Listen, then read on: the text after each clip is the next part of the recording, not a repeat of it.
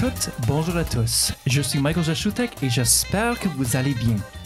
Vous écoutez l'épisode numéro 6 de la troisième saison de Versus, le balado de la revue de droit de l'Université de Sherbrooke. Aujourd'hui, j'ai le plaisir d'être entouré de Gabriel Delaunay. Bonjour Gabriel. Bonjour Michael. Aujourd'hui, nous recevons professeur Guillaume Rousseau et maître Sophie La Douceur Tachereau. Alors, d'où que vous soyez, je vous souhaite la bienvenue à Versus. 2021. Quelle année, hein? Nous avons eu des élections fédérales en septembre et le 7 novembre dernier, nous avons eu les élections municipales partout au Québec. Et puis, après que le gagnant ou la gagnante soit élu, les promesses électorales vont où? Eh oui, dans la loi, le vecteur de changement par excellence. Que ce soit par des lois, des règlements ou les fameux décrets ministériels en temps de pandémie, il y a des personnes très intelligentes derrière ce processus. Mais souvent, nous voyons plutôt les litiges entourant la contestation des lois. Mais la très grande majorité des lois ne sont pas contestées grâce à un travail impeccable en amont. Alors, la grande question pour aujourd'hui, qu'est-ce qui se passe derrière cette encre noire? Donc, euh, ton introduction, Michael, nous permet de voir à quel point c'est complexe le processus législatif. Donc, on est bien chanceux à la faculté de droit de l'Université Sherbrooke.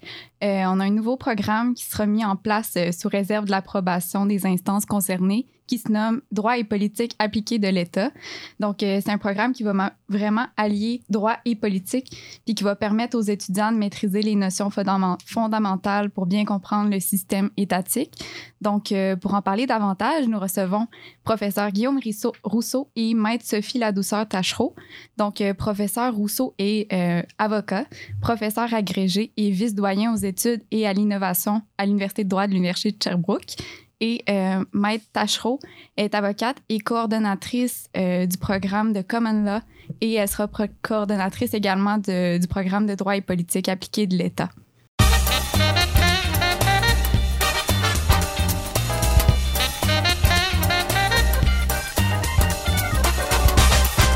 Bonjour. Bonjour, bienvenue à notre émission sur Versus. Merci beaucoup.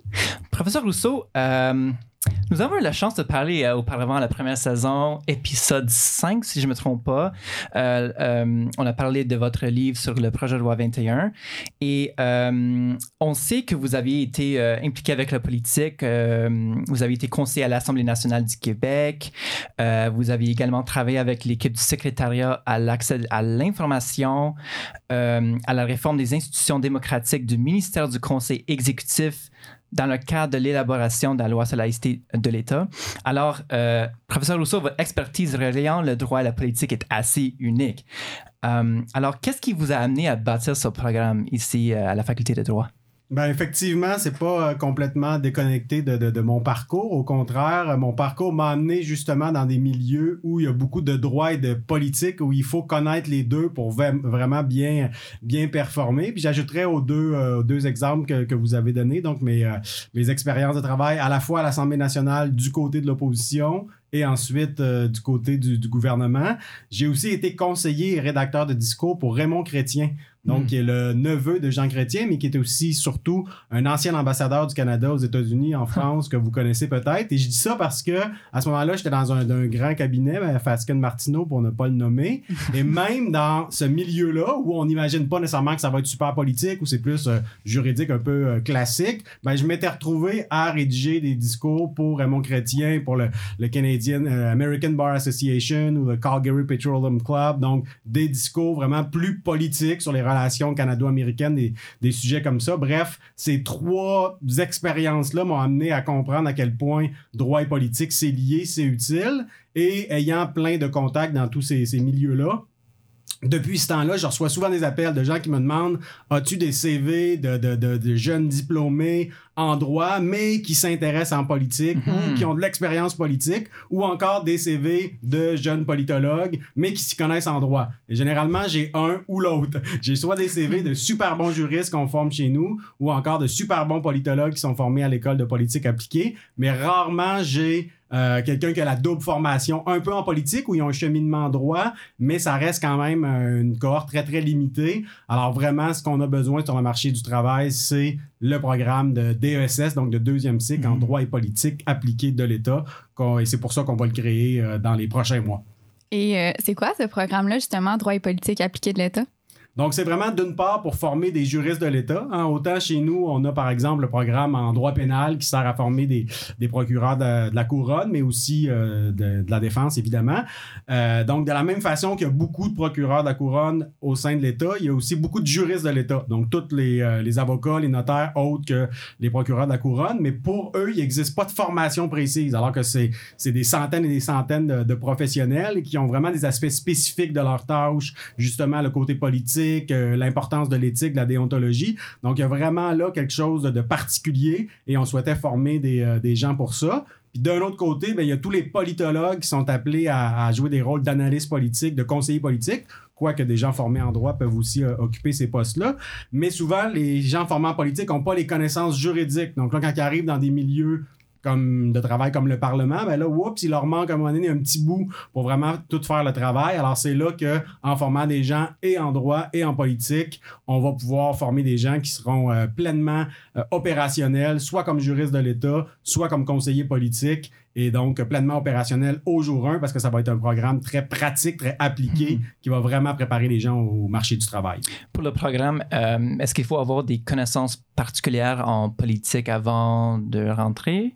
Pas nécessairement Ah. parce que le premier cours pour euh, puis ça va être une cohorte à peu près moitié moitié de diplômés du bac en politique, moitié diplômés du bac en droit. Ah, et euh, donc une cohorte euh, bidisciplinaire. Et tous les cours, ce sera le- tout- toute la cohorte va suivre tous les cours sauf le premier où là on va prendre les, euh, les diplômés du bac en droit, et on va leur donner un cours de notions fondamentales en sciences politiques, on va prendre les diplômés du bac en politique, puis on va leur donner un cours de notions fondamentales en droit, donc une espèce de propédeutique et ensuite on va réunir les, les- les deux groupes qui n'en deviendront que, que.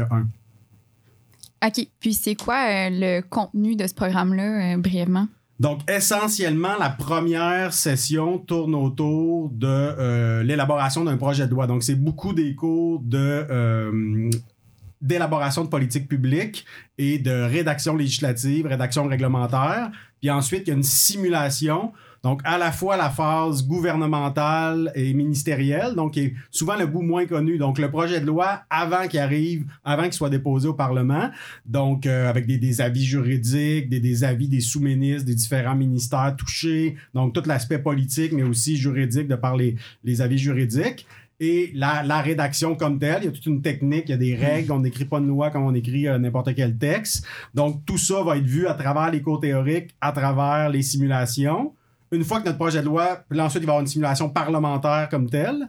Une fois que notre projet de loi va être adopté, là, on va, euh, il va y avoir une contestation du projet de loi. Et on va préparer, donc il va être devenu une loi, et on va préparer nos étudiants à la fois avec un cours plus Sciences Po sur euh, le pouvoir euh, le pouvoir judiciaire et la politique, judiciarisation du politique et tout. Puis un cours plus un peu de procédure, mais beaucoup axé sur la question de l'expertise et l'expertise de sciences politiques, plus largement de sciences sociales, dans un procès en droit public. Donc, il va y avoir un, cours autour de ça. Après quoi, il y aura deux cours de simulation, donc euh, procès simulé comme tel, puis un cours avant qui est tout ce qui vient avant le procès simulé, donc les rapports d'experts, la requête intro, la défense, etc. OK, wow. Fait que ces cours sont tout là. C'est quelque chose qui est très pratique et très axé sur ce domaine-là. Euh, c'est pas vraiment des cours du baccalauréat en sciences politiques ou droit non plus, hein? Non, exactement. Mm. C'est vraiment tous des, des nouveaux cours. Évidemment, dans certains cas, on va pouvoir miser sur certaines expertises, certaines choses qui existent déjà.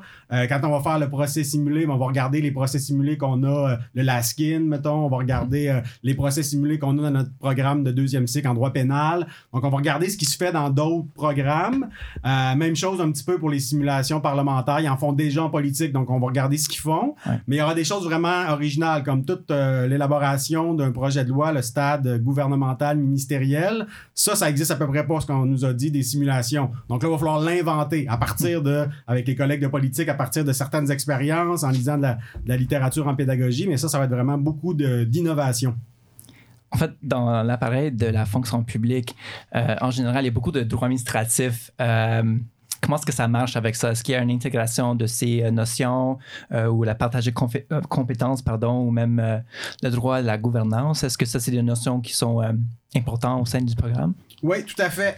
Autant le côté droit constitutionnel est un petit peu évident parce que dès qu'on va travailler sur un projet de loi, avoir un avis juridique sur sa euh, conformité aux chartes, bon, on, peut, on l'imagine facilement. Le procès comme tel risque de porter en partie sur une question de droit constitutionnel. Ça risque d'être une contestation constitutionnelle de la loi. Mais on a vraiment un souci, et, et mes collègues professeurs de droit administratif ont un souci qui a un aspect de droit administratif. Fait qu'on va s'assurer que ce soit le cas. C'est pas exactement encore comment, mais euh, par exemple, on pourrait dans notre loi prévoir un- une disposition habilitante qui permet l'adoption de règlements, puis on pourrait déposer des projets de règlement en chambre. Là, on pourrait avoir des avis juridiques sur la conformité du projet de règlement à la disposition habilitante, donc ce qui est du droit administratif. Puis le droit de la gouvernance, euh, absolument. Puis d'ailleurs, le droit de la gouvernance, puis la gouvernance plus largement, c'est très droit et politique. Donc Mm. à la base, euh, en soi. Puis un exemple que j'aime bien donner pour euh, illustrer la, la pertinence de, de- de notre programme, c'est il y a un débat de- de- depuis quelques mois sur l'application de la charte de la langue française ou de la loi sur les langues officielles aux entreprises fédérales, privées, de compétences fédérales. Ouais. Puis là, on se demande si est-ce que c'est le droit fédéral ou le droit québécois qui doit s'appliquer? Et là, moi, je dis toujours, si vous voulez une réponse en droit, ça va être le droit fédéral. Parce que, bon, double aspect, prépondérance fédérale, c'est la loi fédérale qui devrait s'appliquer. Donc, si vous demandez à un étudiant en droit, il va vous répondre ça.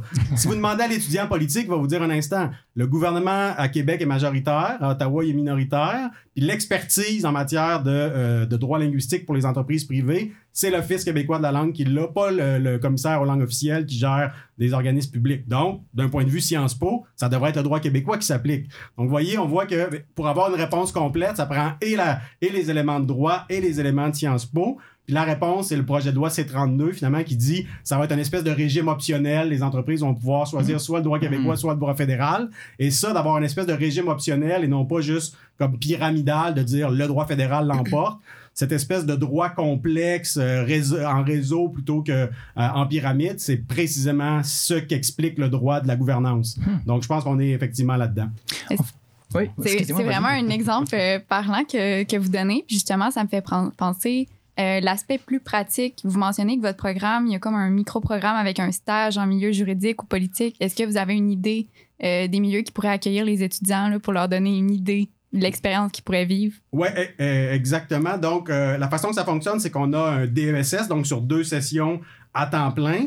Puis ensuite, ce DESS-là donne accès à un micro-programme stage d'intervention. Donc, c'est comme facultatif parce que euh, l'essentiel des étudiants qu'on souhaite attirer, c'est vraiment ceux qui ont terminé euh, le bac en politique ou le bac en droit ou qui ont. Ça peut être quelqu'un qui finit l'école du barreau, qui vient chez nous avant ou après le barreau ou avant ou après le notariat. Mais, donc, on cherche plutôt. On pense que l'essentiel de la clientèle, ça va être des, des, finissants tout récents au niveau du bac. Mais ça se pourrait qu'on ait dans certains cas des gens de la fonction publique qui souhaitent se spécialiser, donc en venant chez nous avec un sans sol. C'est pour ça qu'on rend pas le stage obligatoire. Mais pour les, les étudiants qui fraîchement diplômés du bac, ça va être intéressant d'avoir accès au, euh, au stage.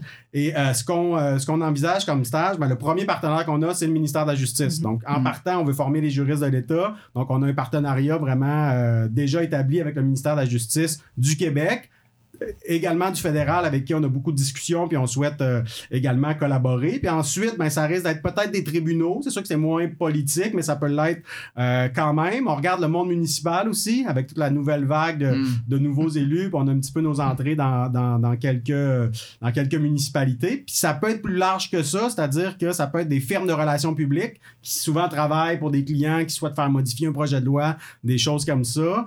Euh, donc on est vraiment, et à partir de là, on pourrait élargir encore plus que ça, mais disons que ça, c'est notre, euh, notre noyau de base auquel on, on songe.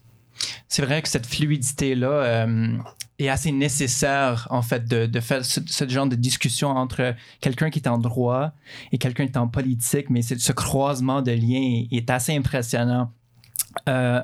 Sur ce sujet-là, par rapport au projet de loi, est-ce que c'est quelque chose qui est plus au sein euh, du gouvernement du Québec ou ça serait un projet de loi fédéral, par exemple? À date, on ouvre la porte aux deux. Donc, on est. On... Et ça, c'est tout, un- tout un volet, dans le fond, qui nous reste à, à préciser. Donc, exactement euh, comment on va choisir nos sujets. Est-ce que ça va être plus fédéral, plus provincial? Donc, ça, ça reste un petit peu à voir. Puis on a tout un processus dans les prochains mois qui va nous permettre de déterminer ça. Puis c'est un processus qui va impliquer des étudiants. Je vais peut-être laisser tantôt euh, Sophie nous en, nous en dire un petit peu plus. Mais on a, donc, on n'a pas encore la réponse, mais on sait comment on va arriver à la réponse, notamment en impliquant impliquant des, des étudiants dans la réflexion. Excellent. Nous allons prendre une petite pause. Restez proches.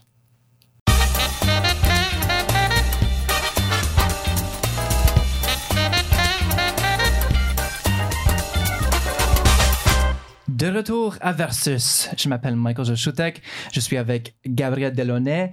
Aujourd'hui, nous sommes avec professeur Guillaume Rousseau et maître Sophie Ladouceur Tachereau pour parler d'un nouveau programme à venir à la faculté de droit. Euh, parlons des enjeux en droit et la politique de l'État. Euh, maître Tachereau, euh, parmi les objectifs du programme, en fait, vous mentionnez que le programme vise notamment à analyser, approfondir et maîtriser les liens entre le droit et la politique, on en discutait un peu avant. Comment euh, décririez-vous les principaux liens entre le droit et la politique auquel vous euh, vous référez? Oui, bien écoutez, professeur Rousseau, on a quand même glissé un mot là, tout à l'heure, mais c'est sûr qu'on n'a pas besoin de se questionner très longtemps là, dans la réflexion pour savoir c'est quoi le lien entre la politique et le droit. Est-ce qu'il y en existe un? C'est-à-dire que nous, juristes, avocats et euh, les juges, là, ils doivent analyser et appliquer le droit tel qu'il est en vigueur, sous réserve évidemment de contestation constitutionnelle et autres. Mais bref, si on se demande les lois que les juges doivent, par exemple, appliquer, ça vient d'où? Ça tombe pas du ciel, là. ça a été adopté par nos élus. Et nos élus, ben c'est la, ça tombe, on, en fait, on bascule dans le monde de la politique. Là. Alors, au bac en droit, on est moins, on est beaucoup plus dans l'analyse des lois, euh, leur application, mais on ne connaît pas nécessairement ou on n'est pas nécessairement introduit en profondeur sur d'où ça vient ces lois-là. On comprend évidemment, mais le programme vise beaucoup à montrer, comme le professeur Rousseau l'expliquait, tout le processus avant que une loi se retrouve, par, un article de loi par exemple, se retrouve dans le Code civil. Donc, c'est vraiment pour offrir cette complémentarité-là entre le droit et la politique. Là. Puis, si vous me permettez, je vais saisir la balle au bon avec euh, une petite question. Donc, ce que je comprends, c'est qu'on va vraiment avoir tout le processus de euh, rédaction et d'adoption du projet de loi, mais de quelle façon les étudiants vont voir ça et appliquer ça tout au long de la maîtrise? Oui, c'est une très bonne question. Bien, en fait, nous, là, on a un concept vraiment d'approche programme dans l'élaboration du, euh, du DESS. Donc, ce que ça veut dire, c'est que on a une vision, il y a une ligne là, de, de, il y a une ligne qui est envisagée pour l'apprentissage des étudiants et des étudiantes. Et donc, c'est vraiment, puis encore une fois, le professeur Rousseau l'a quand même expliqué un peu, là, mais c'est de leur bon, donner aux étudiants et aux étudiantes une formation de base là, sur bon, comment on rédige une loi, un texte normatif, que moi, par exemple, dans mon parcours en droit, j'ai pas, je l'ignore. Vous me posez la question, je le sais pas. Donc, ça va être de donner un cours un peu plus magistral, un peu plus théorique sur les bases. Mais hmm. après ça, on se lance dans les étudiants et les étudiantes, en fait, vont se lancer dans bon, ben, on, va, on va faire une simulation de ça, la rédaction d'un texte de loi ou d'un projet de loi pour appliquer justement ce qu'ils vont avoir appris dans le cadre du cours un peu plus théorique. Et Ensuite de ça, pour continuer de, préserver ou de maintenir les acquis, ben on s'en va l'adopter, cette loi-là. je, le vulgarise, là, mais toujours en partant du même projet de loi qu'ils vont avoir rédigé, on se lance dans le, processus là, parlementaire. Et après ça, ben là, c'est, je vais peut-être encore plus loin, là, mais toujours avec la même loi qui va finalement avoir été adoptée. Je donne, vends le punch, là, mais bref, on s'en va en contestation. Donc, c'est dans une approche programme de on fait un cours, on passe à l'autre et euh, les acquis du cours euh, précédent nous permettent de comprendre et d'aller plus loin dans le second cours. En fait, généralement parlant, peut-être pour euh, nos auditeurs, auditrices qui nous écoutent aujourd'hui, mm sont pour vous deux, le processus d'un projet de loi, ça ressemble à quoi? Je vais laisser professeur Rousseau répondre à la question. Je crois qu'il va être beaucoup plus clair et précis. oui, donc euh, en gros, habituellement, il y a une phase ministérielle, c'est-à-dire, bon, le, le, le, ministre va recevoir une commande politique suite à l'élection, par exemple, et là, avec sa petite équipe, le ministre se fait une idée de comment, et ça, quand je dis la petite équipe, il y a à la fois les conseillers politiques, euh, qui peuvent être des politologues, mais qui peuvent être des juristes, et il y a les, les fonctionnaires. Donc, il y a toujours ce qu'on appelle la machine. Quand on est à Québec, on, on l'appelle comme ça, même si on aime beaucoup nos, nos fonctionnaires, on les appelle la machine. Et là, donc, il y a le politique, eux autres qui ont leur objectif, mais qui n'ont pas nécessairement l'expertise technique, qui n'ont pas toutes les données terrain. Donc, le politique a son orientation et, euh, peut, donner euh, un certain nombre de préciser les orientations. Et ensuite, euh, l'administratif qui inclut le juridique, c'est-à-dire le, ministère de la Justice, va mettre dans des mots juridiques, va préciser, va, va aller chercher des, des réponses à des questions et tout. Bon, va, il va y avoir de la- aller-retour entre euh, le, le- politique et l'administratif. Et là, on va arriver avec un premier projet de loi qui va circuler et qui, ultimement, va être approuvé par le ministre. Ensuite, ça s'en va vers la phase gouvernementale où là, tous les sous-ministres concernés, donc je sais pas, mettons, j'ai un projet de loi en matière d'éducation, puis là, ça touche la maternelle, mais qu'indirectement, ça pourrait toucher les CPE. Parce que là, je, je prévois telle, telle chose en maternelle, puis là, oups, peut-être que les CPE, va falloir qu'ils en fassent plus côté apprentissage de- des lettres ou des, des chiffres, je ne sais trop. Donc là, j'envoie mon projet de loi au sous-ministre euh, de la famille. Mm. Lui me fait un commentaire qui peut être à la fois politique, de dire ben, attention, parce que nous, on a des, des nouvelles orientations, puis là, ce que vous proposez, ça cadre pas. Puis il va y avoir des avis juridiques aussi. Il y en a qui vont dire Ah non, là, ce que vous proposez pour la, maternelle, ça marche pas pour, euh, pour telle, telle raison. euh, à propos de la charte, tu partages des, des compétences, je ne sais trop. Donc là, on va chercher des avis et tout. Là, on fait des, des- des modifications, on peut négocier. Donc là, le ministre de, de l'Éducation, le ministre de la Famille vont s'asseoir, vont essayer de trouver un, un compromis. Ultimement, si ça marche pas, on envoie ça au bureau du premier ministre qui tranche, mais on essaie de pas faire ça parce que le premier ministre, il y a d'autres choses à faire. Donc, des ministres, des ministres qui font toujours trancher leur, euh, leur litige au bureau du premier ministre. Le premier ministre n'aime pas ça. Donc, euh, on fait de la prévention, règlement des différends, médiation, négociation, qui est une des, des composantes du programme. Mhm. Donc, les, les deux ministres se parlent, on trouve un compromis. Et là, on a un projet de loi qui passe en Conseil des ministres. Et là, il, y a une, il va y avoir un mémoire au Conseil des ministres qui explique les différents enjeux pour, pour les femmes, pour les jeunes, pour les régions. Donc, on segmente un petit peu au niveau des populations touchées. Ensuite, ultimement, c'est adopté en Conseil des ministres. Et là, ça peut être déposé à l'Assemblée nationale, où là, on a euh, la présentation. Ensuite, on a la, commission parlementaire, la phase de la consultation. Donc, on a plein de groupes et des experts qui viennent expliquer publiquement. Il y en a qui sont pour, il y en a qui sont contre, ils demandent des amendements. Donc là, on va pouvoir euh, stimuler ça ça également.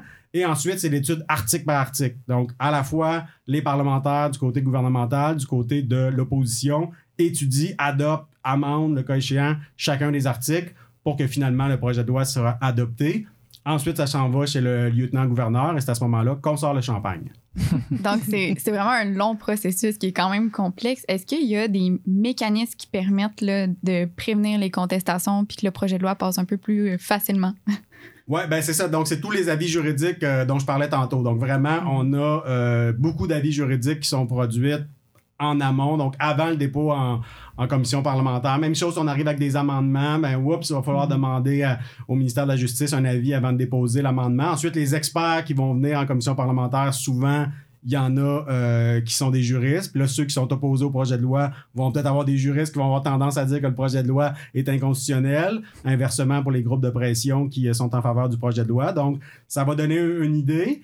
Mais ensuite, devant, les tribunaux, devant le tribunal, C'est une autre, une autre partie de balle, comme on dit. Puis, euh, si vous me permettez, le professeur Rousseau, on ne sait jamais, en fait, comment une loi enfin, on va, en fait, va paraître 20 ans plus tard, par exemple. Donc, une loi qui ne présente pas d'enjeu à l'heure actuelle, au moment où elle est adoptée, ben, on le sait, là, à, à cause du contrôle euh, des tribunaux, vraisemblablement, elle- des fois, elle vieillit mal. là. Il y en a plusieurs exemples. Donc, ça doit être difficile. En fait, ça doit être, selon moi, carrément impossible de prévoir une loi qui n'aura jamais de problème ou qui ne soulèvera jamais d'enjeu.